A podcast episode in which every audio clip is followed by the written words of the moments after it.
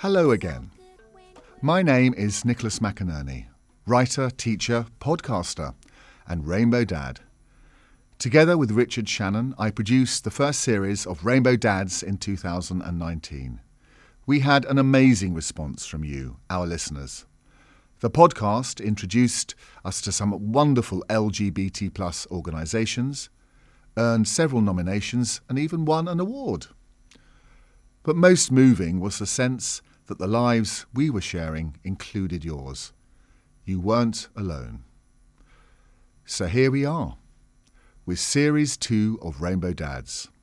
Four interviews, four dads, four extraordinarily different stories. These include coming out in the army, struggling with sex addiction, how a love of cricket led to self acceptance, and how being a gay dad becomes a lot more complicated when you also have a gay dad. Once again, we hope you find in these stories both the big events and the small but illuminating details a mirror. We hope you enjoy Rainbow Dads too.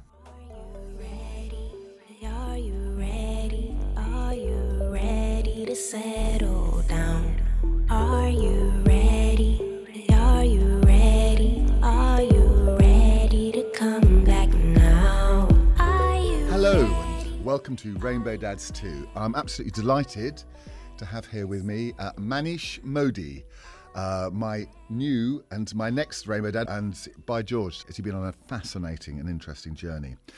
But I'm going to ask him the question that I've asked all my Rainbow Dads to begin with. I'm going to say, Manish, can you just give me five words which you think best describe you? um, passionate, um, energetic, emotional, um, caring, and fifth one, oh my god, amazing, um, funny. Funny, good, fantastic. It's really interesting how we choose to describe ourselves. I'm going to come back to these at various points when we talk about your journey. Um, thank you so much for being here. It's an honor and privilege. Oh, no, it's our honour. It's brilliant. It's fantastic. Tell me a little bit about your background, where you were born, and your early childhood, and what that was like for you, because I think that for our audiences, that is going to really open up an understanding of new worlds and cultures and all sorts of things. So tell me about that. So um, I was born in India um, in a seventh biggest city called Ahmedabad, um, in a Hindu family, uh, which I've got the same namesake as India's prime minister, um, and I grew up in a sporting family, same time alongside a business uh, uh, family, and. Um, since a childhood, I've always played cricket uh, because it came in my genes. Uh, because my my dad uh, is a huge fan of cricket, and even though every time, every day when we speak on the phone, um, we talk about have you watched the cricket today? Oh, he didn't play well, and things like that. Um, I've got an elder brother who is a nine years older than me, Yes. and I've got a younger sister. She's three years younger than me. So you're the middle So child. I was the middle child, and I was the favorite of all of them because I was very clever in the studies. And in our Indian culture, if somebody is a bright and clever, he would be favorite. So with uncles and aunts and cousins, I was the one who was like loved and uh, Because you're, you're quite academic as a boy. yeah, uh, quite bright, and my other siblings were not. um, and my mother, uh, she she was a housewife. Um, she was beautiful. Um, she she she always uh, like raised us well, gave us a good cultural um, lessons and everything. Yes, Yeah. yes. And did your, your parents, they seemed to be very happy together? It seemed to be a marriage that worked well? Oh, absolutely. I mean, uh, our culture, Indian culture, is more about compromising a lot, and Yes. you always stay together uh, in a good days, bad days. So, um, my mother sadly passed away in 2012 with a long illness, uh, with a liver cirrhosis. Hmm. Right. Uh, and they had a beautiful life together. Um, and my, my my dad is my hero. He always told us that um, to be a content man in a in my mother tongue Gujarati, he said, "Oh, you need uh, three things to be a happy man called Gadi, Wadi, and Ladi." So Gadi means a c- good car. Wadi means a big house with a big garden. Yes. And Ladi means a good, beautiful wife. And he had all three of them. So they had a beautiful life together. Let's talk about a couple of other aspects of your childhood. What part did um, your religion play or your sense of spirituality play? Because I think I think our audience would be really interested to know if that was a part of your daily life. Was that something that was that was was was a real presence for you? It was very much so. Uh, I I was born and raised in a Hindu family. Yes. So I remember my childhood days that every weekend we had to go to temples with Yes. parents, and my mom was very much uh, religious than my father uh, is. And uh, then uh, at age of 12, I was sent to a boys' uh, religious boarding school where um, I, I was there for four years because my parents wanted me to be a good boy. What does a good boy mean? So the good boy is more like you are respecting a woman. You're you're not becoming more like a playboy in that culture. Uh, in that generation, it was like so. You you are just focusing on studies. Uh, you get a good degree. Um, if you're playing cricket, you be a good player. Yes. Things like you are respecting your elders. So that is a good. So, in a sense, you're doing. You already intimated. We talked before. You talked about how some of these values are, are absolutely intrinsic to Indian culture, respecting Indeed. for elders. So, obviously, going to school to become a good boy was was somebody who was absolutely embodied those values. It is indeed like you go to school, you get a good education, you come home, respect your parents, Yes. um, respect all your other elders. Uh, whenever they're coming to visit you, you touch their feet, take their blessings, Yes. um, and that, that's a shine of you are showing it to your relatives and your family that he's a very good boy. Yes.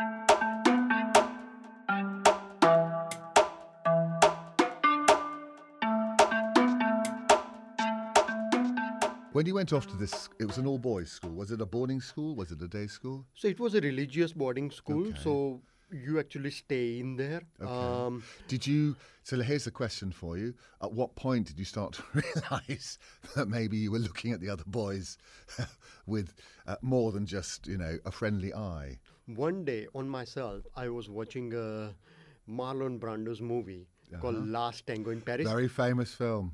Indeed, indeed. I had no idea what was the movie about. um, I just got a DVD, Yeah. and uh, I remember um, I rented it, started watching the movie, um, and I was by myself. And uh, then there's a famous butter scene There is indeed. um, which I did not know about. And when I was watching that butter scene, I realized I had a attraction yes. towards uh, Marlon Brando. Yes. And so the, no, not only it made me realize that um, I'm attracted to men at and that you, point And you had that you had that realization immediately. It wasn't immediately instead of towards that girl in the movie. Right. Um, but towards Marlon Brando, it also made me realize that I was only attracted to a mature man from then on. Right. So like age over 50. So so at that moment, it kind of imprinted on you a Yeah. kind of template for the kind of guys that you find sexy. Yeah. Yes. It's interesting. Talking to uh, another of the Rainbow Dads yesterday, he had a very similar experience uh, in a swimming pool when he was very young, 12, and an older guy, and exactly the same thing. It was almost as if in that moment was forged a kind of template for desire, for what he finds particularly exciting. So you have this experience watching Marlon Brando, who was, when he was younger, was just fantastically good looking in things like Streetcar. But even in um, Last Tango, he has this kind of slightly brutish kind of quality that's very sexy. Did you go and seek out other porn to watch? Did you? Yes, did, so- did that kind of spark your imagination? Indeed. So when I realized that, I was particularly attracted towards a mature man. Yeah. But growing up back in Ahmedabad, there was no way I was going to meet any other mature man there because we had we did not had that time um, LGBTQ plus uh, Yes. so um, uh, groups or Yes. anything. But um, I ended up watching uh, straight movies. But as long as there was an older man in that, Right. and my imagination was towards that older man and i used to please myself Yes. and uh, and that's how i lived Do you think that be, because you seem to have decided on the kind of guy that you found attractive, do you think that kind of that kind of made your homosexuality more acceptable to you because it was a particular type of guy, an older guy? yeah it has and i think uh, Can you talk a little bit more about that because I think that's really interesting. yeah so when i realized uh, watching that movie um, i straight away accepted that um, in the sense yeah, that's my type. That that's the kind of man uh, I'm attracted to. And um, there was no, and it's the same. You know, like when you are a teenage, that's where you're exploring your sexuality, Mm-hmm. and it was a first attraction. So it was before woman.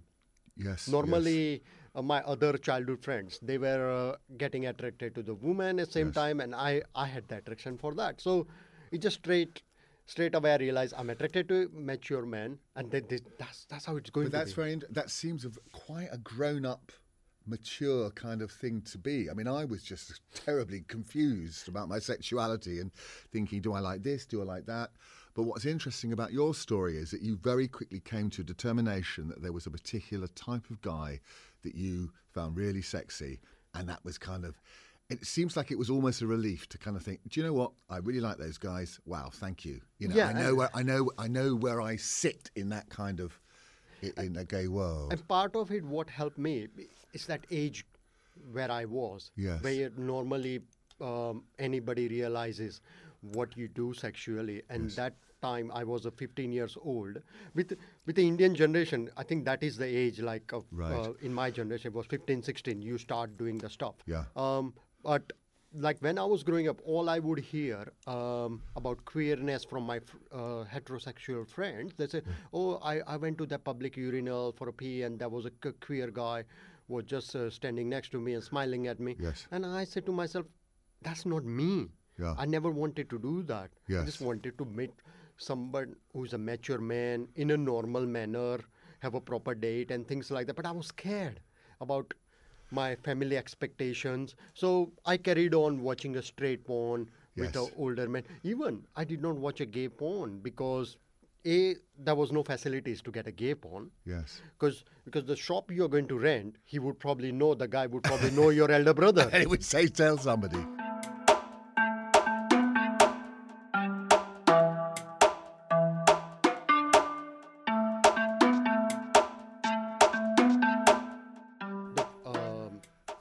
Issues in my mind were at that time that if they find out, I might get kicked out of the house. Yes.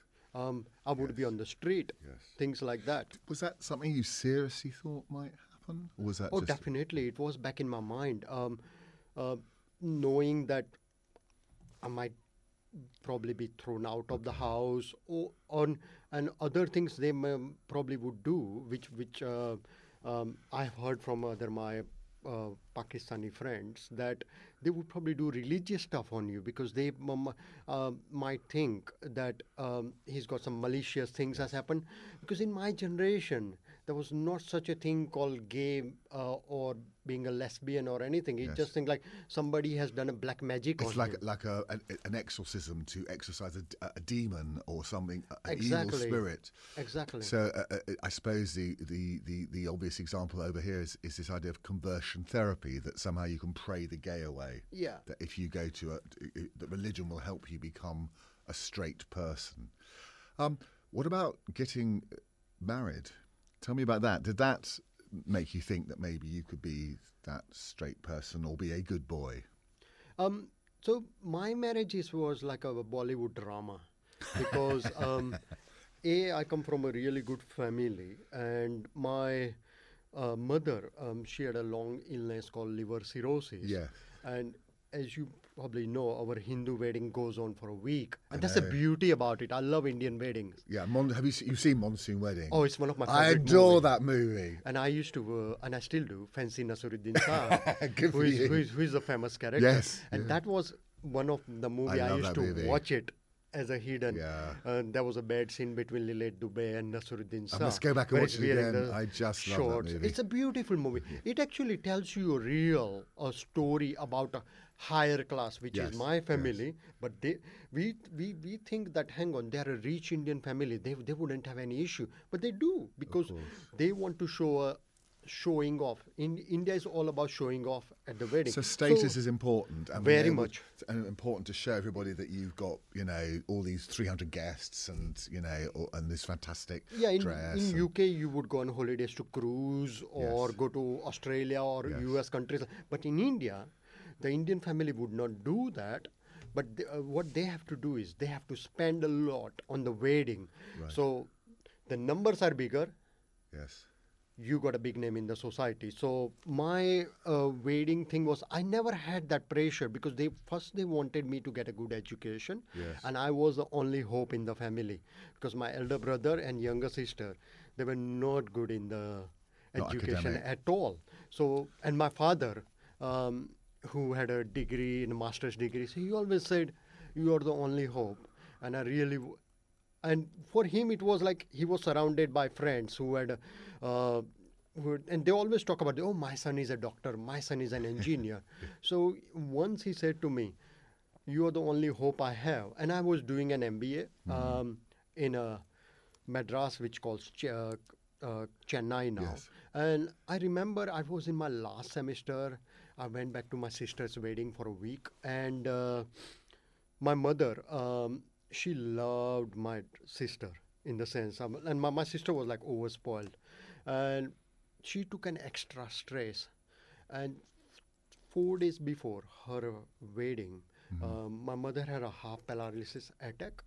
So she was uh, admitted into hospital. And we knew her uh, medical background that uh, she had a long-term liver cirrhosis. Uh, we thought she may not even survive till the Oh, wedding heavens. so I went to ICU to visit her, and um, I remember my uh, my mother's face at that time, um, and she looked at me and she only said one thing to me like this: "I wish I could have seen you married as well," because I was the only one left to be married, and I did not say anything. So I came out of ICU, and my brother and my father said to me, "There is a girl. We will find it." So within three days, um, my marriage was arranged, and I remember um, there were about two thousand guests. You had 2,000 guests And and the funny thing about that is, like out probably uh, seventeen hundred, I did not had met in my life before. Probably didn't even know. They would come to me and say, they came to me and said, "Oh, I am your uh, aunt's cousin's uh, sister-in-law," and I said, "Oh, good for you." Things like that. But the emotional side of that is uh, the hospital where my mother was. The doctor was a good friend of mine, and he said to me, "I cannot assure anything, Manish, Yes. here." So um, he said to me, "I will allow your mother to come." Yes. to your wedding Yeah. for only half an hour. So she came in the wheelchair, and if you look at the DVD of my wedding, I was standing with my ex-wife, um, and like you, you're supposed to be happy, and I had a tears because seeing my mother like that. So what people thought were tears of happiness were tears of sadness because I think it, condition. were sadness. People knew that he's seeing his mother like that. Mm-hmm. Um, there's not such a thing called at your wedding as tears of happiness because it's an arranged marriage. Um, but miraculously, after my wedding, um, my mother started having a therapy for her uh, Yes. paralysis attack, and she fully recovered. And I thought, thank you, mom. You changed my life. so that's how I got married.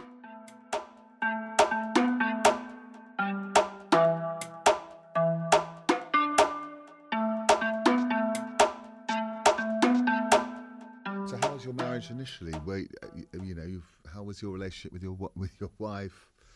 You know, um, I was terribly nervous um, because I had not uh, had a- any any sex, not even a gay or a straight sex Gosh, at that so point. you were completely virginal when you got married, either gay or straight. Absolutely, tha- that's how they is that- expect you to be. I was going to say that is is that uh, not uncommon in India to be, you know, uh, a, a virgin when you get married, or is there an expectation that you have some sexual experience?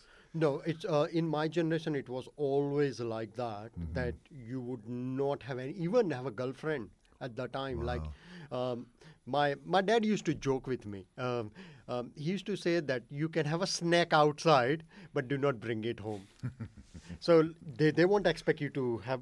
They would ex- probably have a girlfriend, Yes. but do not expect to get married because the expectation is we want to decide who you're going to get married. yes, so um, that was just a joke. Um, but like in a society, in my generation growing up, it was always like, yeah, he's a virgin.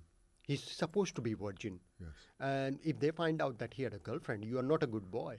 So when I got married, I was really nervous knowing that I'm a gay man. How am I going to per- sexually perform?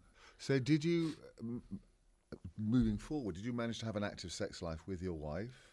Was that something you were able to do? Did you? Totally. I buried my all gay feelings. Um, that Did you? F- I'm, I'm, I'm a married man. Uh, I, I just used to think that I'm a married man now. yes. That's gone. Um, like, I mean, uh, back in my heart, I still had that feeling for a um, older man. Yes. But I knew that, that there's nothing going to happen. So sometimes I still had those DVDs or on the hard drive. I still used to Did you fantasize about older men whilst you were making love with your wife? Never. I never did that. Um, it was just like she was my wife, um, and it was just a straight sex. Um, there was expectations of having a child from the family. Yes. Uh, what it, what was so called having a boy Yeah. to grow a family tree. Yes. Um, coming from a cricket background, I thought I'm going to have a son and I'm going to make him a cricketer, which I couldn't be at the professional level. So you were time. kind of already imagining what you would do for your children. Yeah. Yeah. So the fantasizing um, of older men was still back in my mind, but not ha- when having a sex you, with my you wife. You managed to push that down to repress that. Indeed. Yes. But when, when like my ex-wife was away at the time, I used to lock my door, um, watch those DVDs or hard drives Yes. on the computer, Yes. and just please myself. Yes. And you had children? Yes, I do. Um, um, I've got a beautiful daughter. Um, she actually changed her perception um, before she was born. Because I always thought I want to have a son because I wanted my son to be a cricketer. But before she was uh, born, like when my wife was carrying her at age of three, Yes. oh, sorry, of, oh, sorry, on the third month, she started kicking. So I thought this is going to be a special child. And um, I mean, I'm sorry to my ex-wife because she had to go through all that labor and things like that. Yes. And she was born, uh, she was meant to be a Christmas baby, which we never planned. Because in India, you don't plan it like that here. Yes. Uh, but that was, we, we were told that she will be born on a f- um, 5th, 25th December. Yes. Um, but when my ex-wife was carrying her at six months, uh, my wife was taken, uh, ex-wife was taken into hospital, and then I, then I had an opportunity to come to UK at the same time. Yes. Yes. So I had to make a decision because of my career. So we both uh, decided, and the doctor said she cannot come with you because the original plan was she would come with me and we would give our But she was still pregnant, yes? she was pregnant, and we, we would. Uh, uh, my daughter would uh, Would be born in the- in the UK. Mm-hmm. because you think in that way that if she was born in UK, then in the future she can have a British. She has dual nationality. Yes. Indeed, which she would probably still have now. Yes. Um, but my ex-wife wasn't allowed because of her health. Yeah. So I came to UK um, on a highly skilled migrant program, Yes. um, which was one of those immigration program. I had an MBA. So I came on a 20th August 2004, and my daughter was born four months after in India, and uh, I wasn't there. You weren't there. How do you feel about that? Um, I I feel in it two ways. In the sense, I think that because I had to build my future here, uh, thinking that, and, and it wasn't for me. It was for my daughter and my ex-wife at the time because I was totally straight back in my mind. So um, thinking in that way, you, I wasn't there. There was, and you think that uh, my ex-wife's health reason she couldn't be here. So you think of practical reason, but over the years you think about wish I was there for Yeah. my daughter's birth. But there's that, but also, surely, you were also away in a strange country. There were freedoms and opportunities, perhaps, to explore your sexuality in a way that would. Um, that could be one interpretation in a way that means you don't have to be accountable to anybody. Did that, did that not go through your mind as well? Not at that point, because when I came to UK, um, I came in my mind that I um, I'm moving to UK for a better career. Yes. My dad apparently wanted me to take over his business because of my business degree, but looking back, how what my dad did for himself, that hardship, and uh, looking, uh, admiring him all my life, I said to myself, I'm not going to have an easy ride. I'm going to build my own empire here. So you wanted to build your own empire as as a kind of a tribute to the fact that your dad had done the same thing. Yeah, because he's my hero. So there was nothing uh, back in my mind that I'm a gay man and I'm moving to UK. But then year and a half after, um, after I separated from my ex-wife because she did not like living here, Right. So the reason why you separated was because she didn't want to live in the UK. she came here. She did not like it, and uh, she decided to go back with my daughter, which was really tough to ha- letting my Yes. daughter to go with her. But I came to understanding that it's a right decision. S- But it's, this Because is she was a girl. fascinating. It's fascinating because it seems like you're making decisions on a pragmatic basis, but I can't help feeling that underneath it there must have been a, a conflict in terms of your own self-identity and self-acceptance as a gay man, living in a country in which being outwardly gay is much more uh, tolerated and accepted.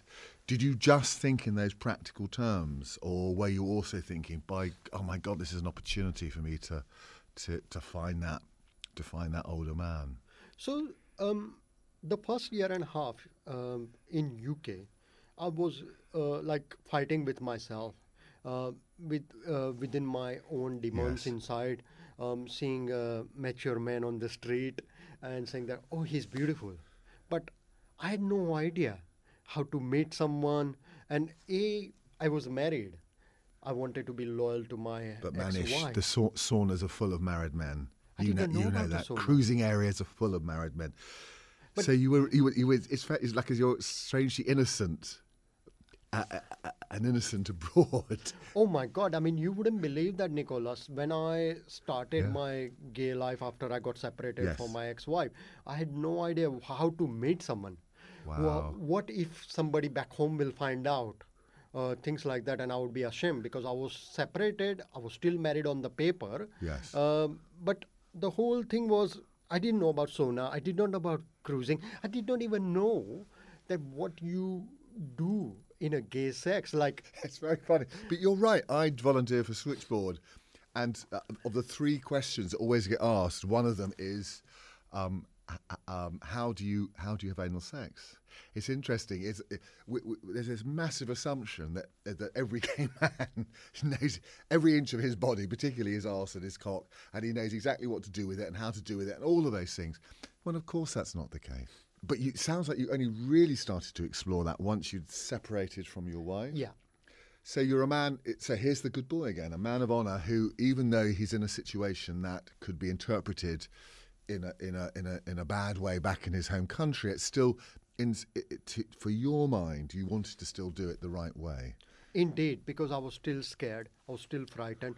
But I thought about that uh, at the point that you got one life and you need to live it the way you want. And uh, I did not want it to be one of uh, those other guys, which is which everybody has got a different stories. Yes. Um, where at age of 50 or 60 having a grandchild and you are coming out to your family Yes. but i wanted my ex-wife to find a another partner who would be a right person for her Yes. because i wasn't Yes. because i knew i was a gay man my my feeling at that point had already grown and i and i realized it that now i've got to live as a proud open gay man Was there any? Yes. It, so it, you were you con, you made very considered, careful uh, choices at each stage in the Yeah. way. Um, and and was there a?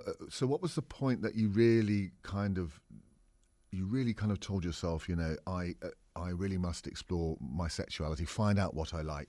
You know, it sounds like you've held this image of this really hunky, attractive older man, don't we all, in your mind? And of course, he's sort of out there, or is he out there? How can I find him? Did you have a sweetie, sh- what I call a sweetie shop period, where you were uh, out having a lot of uh, sexual experiences, or was it something you took more carefully? How would you describe your your journey into your own gayness? My first thing was I just wanted to meet a mature man. I had not met before that. So when I went on that website, uh, s- started exchanging the messages, and I remember my first uh, experience meeting a man was uh, in a st- Starbucks cafe near uh, Tottenham Court Road, and my legs were like trembling. I was so nervous, thinking that what if there is somebody on that corner um, knows me and knows my family back home and sees that why he's having a coffee with another man So in the middle of London. is not Indian. So in the middle of London, eight million people, three hundred languages. London, one of the, the one of the truly international cities in the world. That you still felt that your family could somehow see what you really were. Absolutely. Yeah. And when I met that uh, coffee date, it did not go well Yeah. because I was totally nervous. Yeah. And I remember that person's name. I remember where he is now, and we never met again. Um, and I think he did not realize that. And I did tell him that this is my first time. I've never met a man before. Yes. And uh, certain questions he asked me, which, which those innocent ones, uh, which I had no clue. Yes. Um, but I'm glad I did that because you always, once you take a baby steps, you always learn from that. Yeah. If you want to, Yeah. which I did. Um, Did you have gay friends at the time? I mean, you know, there's there's there's going out to saunas, there's going out and having gay, having fun, some. not at so- this, not at that stage at all. I had no idea, Nicholas, that how I'm going to meet someone. That was the first baby step that I had a coffee with somebody, and then um, I had a coffee with another person.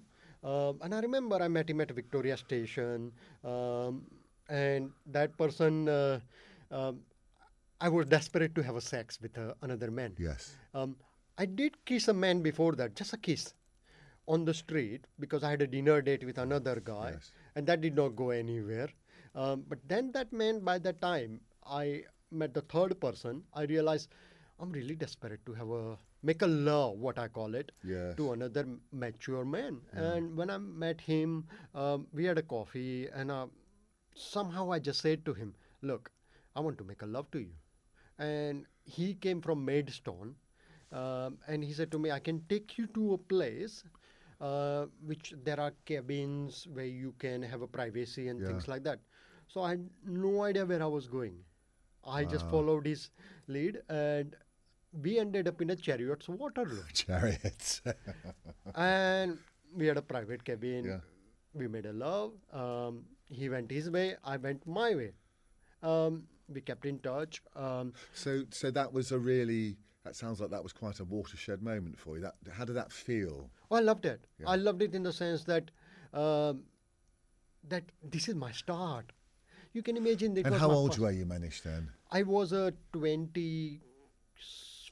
Twenty-five. Still quite young. Yeah, I think Yeah. it was the end of the year um, in 2005 or 2006. Yes. Yeah, 25, 26. And uh, so I'm a late starter. Yeah, Uh, I, I came out at forty-five, so I'm, I'm even later than you are. So there's no there's no dishonour. You know, the Yeah. journey is a journey is the journey. Wherever It it, is starts. indeed.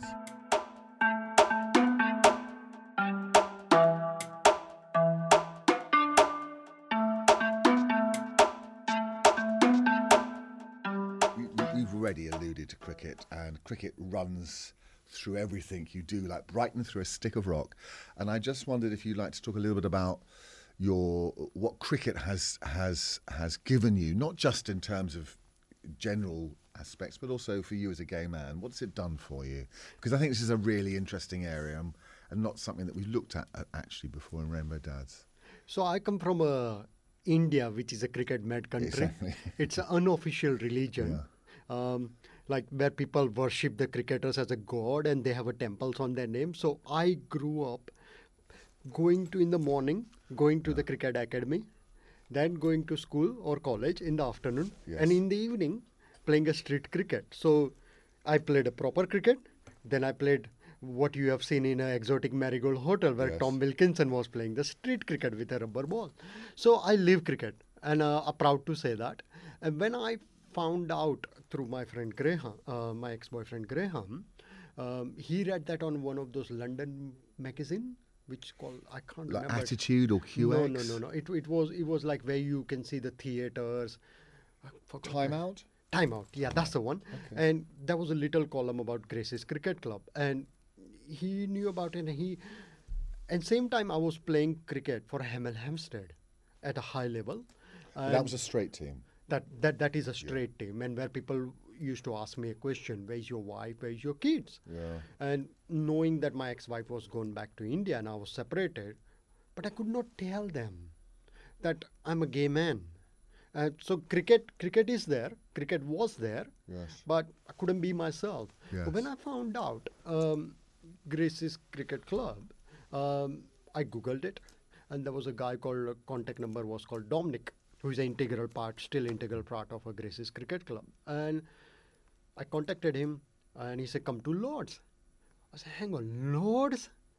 Lords is like uh, what? It's, a like the High of- Temple, isn't it? it's a mecca of cricket. Mecca, it is the Mecca I had goosebumps when I went there first Yeah. time because as back home in India, growing up watching, um, and one of my favorite cricketers, Sourav Ganguly, waving that T-shirt, which was an insult of Lords, but I know the reason why he did that, Yeah. which I agree with him.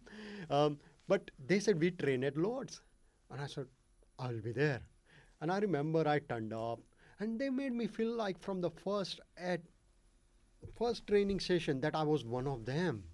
And and over the years they have been a huge part of my being a proud gay man. I'm very grateful to particularly Grace's Cricket Club because I live cricket. At the hmm. same time, I could be a gay man there because I did not have to hide anything about Yes. myself. Even though I told them I'm separated from my wife, I've got a kid, Yeah. and they said there were other eh, South Asian men Yes. there who were in a similar It's, situation. you can't over, you cannot overestimate how um, wonderful it is to feel able to be yourself, doing something that you absolutely love, yeah. and just being yourself, and not having to check what you say or any of that. Just be a, a gay man who. You know, I love playing rugby, you know, or playing cricket or whatever. Just being that person, it, it it's it's very difficult to overestimate quite how important that is. Yeah, and um, I initially I felt like uh, I- I was top of the world, and uh, still is Yes. playing for them. Um, but over the years, they gave me that confidence. Um, like just being around them. There's no counseling there at the club. Um, now there is because now there's a good structure in the club, and we have a social um, welfare officer where you can talk to, and we do these things like this. And uh, but uh, like 15 years ago when I joined them, just being around them gave me that confidence. And they said to me, whoever or whatever background you come from, that does not matter to us. You are here to play cricket. You are a proud gay man, and and that's what matters to us.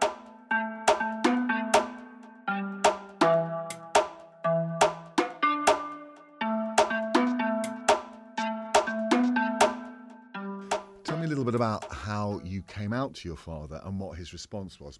Um, it, it, so uh, after my mother passed away in uh, 2012, um, my father came to UK.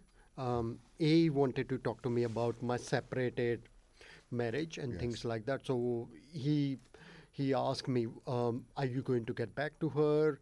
Because there's a society pressure on him and things like that. You cannot carry on like because separation is not a good thing in India. Yes. Um, so I said to my father uh, initially that um, my cousins who are asking me to get remarried, I don't like that because I don't want to get married again.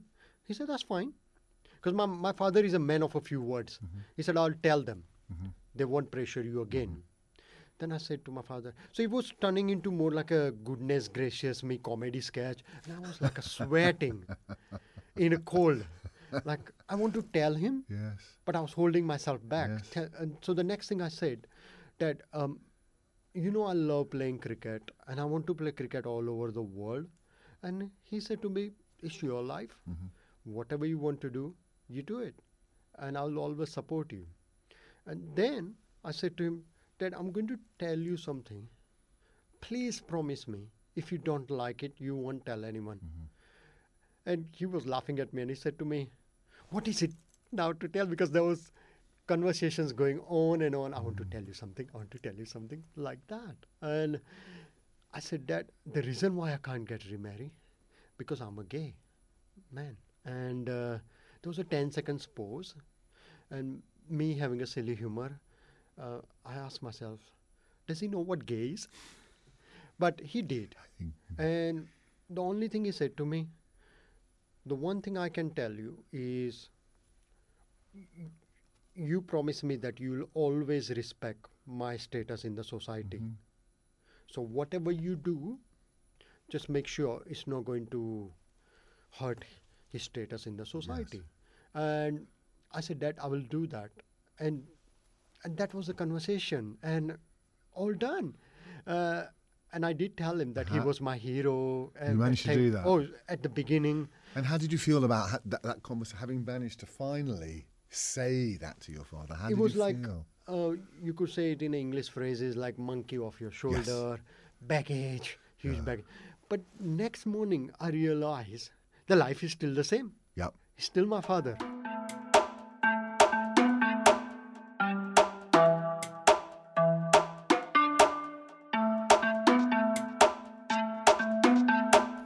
Series is called Rainbow Dad, so the idea of being a father is, and, and that experience is very important.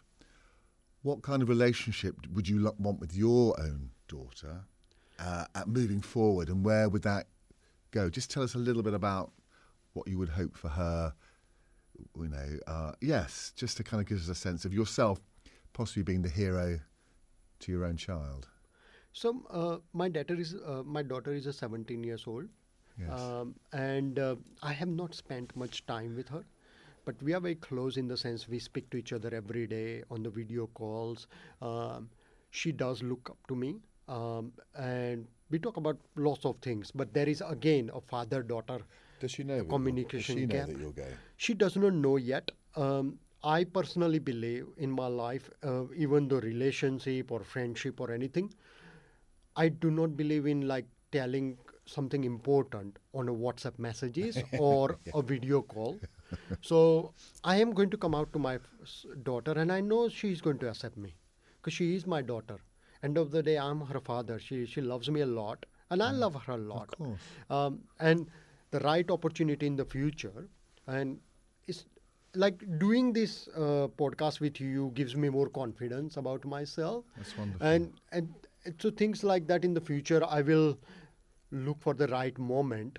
Um, I think one of the thing will be after she will be 18, um, she will be herself. Yes. Um, and I, Is- I will definitely tell her. Is she growing up in a world in which issues around uh, sexuality are more relaxed? Indeed.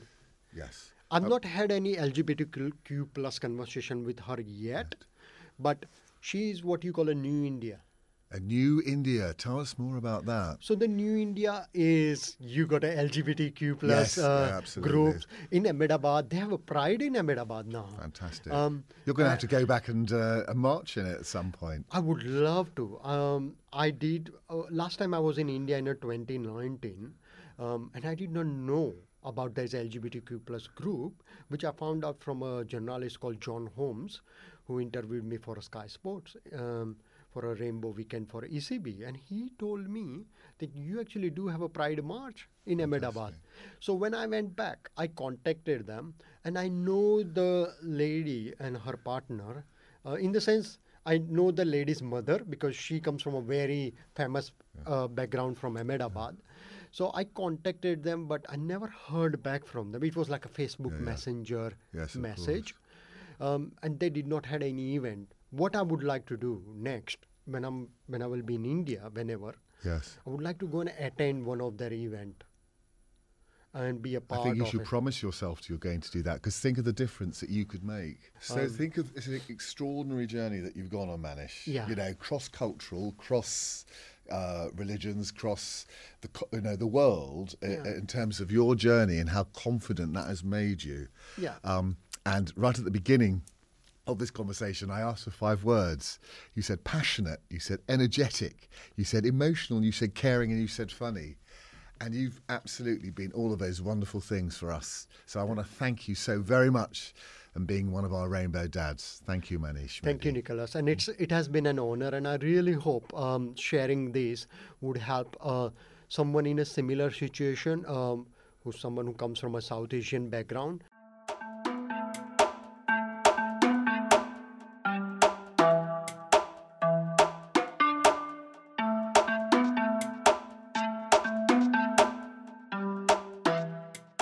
If you have been affected by any of the issues raised in Rainbow Dads 2, please contact LGBT Plus Switchboard on 0300 330 0630. And if you have enjoyed Rainbow Dads 2, please consider donating. Any donation, no matter how small, will enable us to produce future podcasts and bring more diverse and engaging stories to a growing audience worldwide. In the next series, we would like to focus on rainbow mums and rainbow kids. Please donate if you would like to join us on this journey by hitting the gold button on the right hand side of the podcast page. Thank you. Rainbow Dads 2 is edited and mixed by Thea Rickard with music by Mina. It is produced by Richard Shannon and Nicholas McInerney. With very special thanks to David Ledane.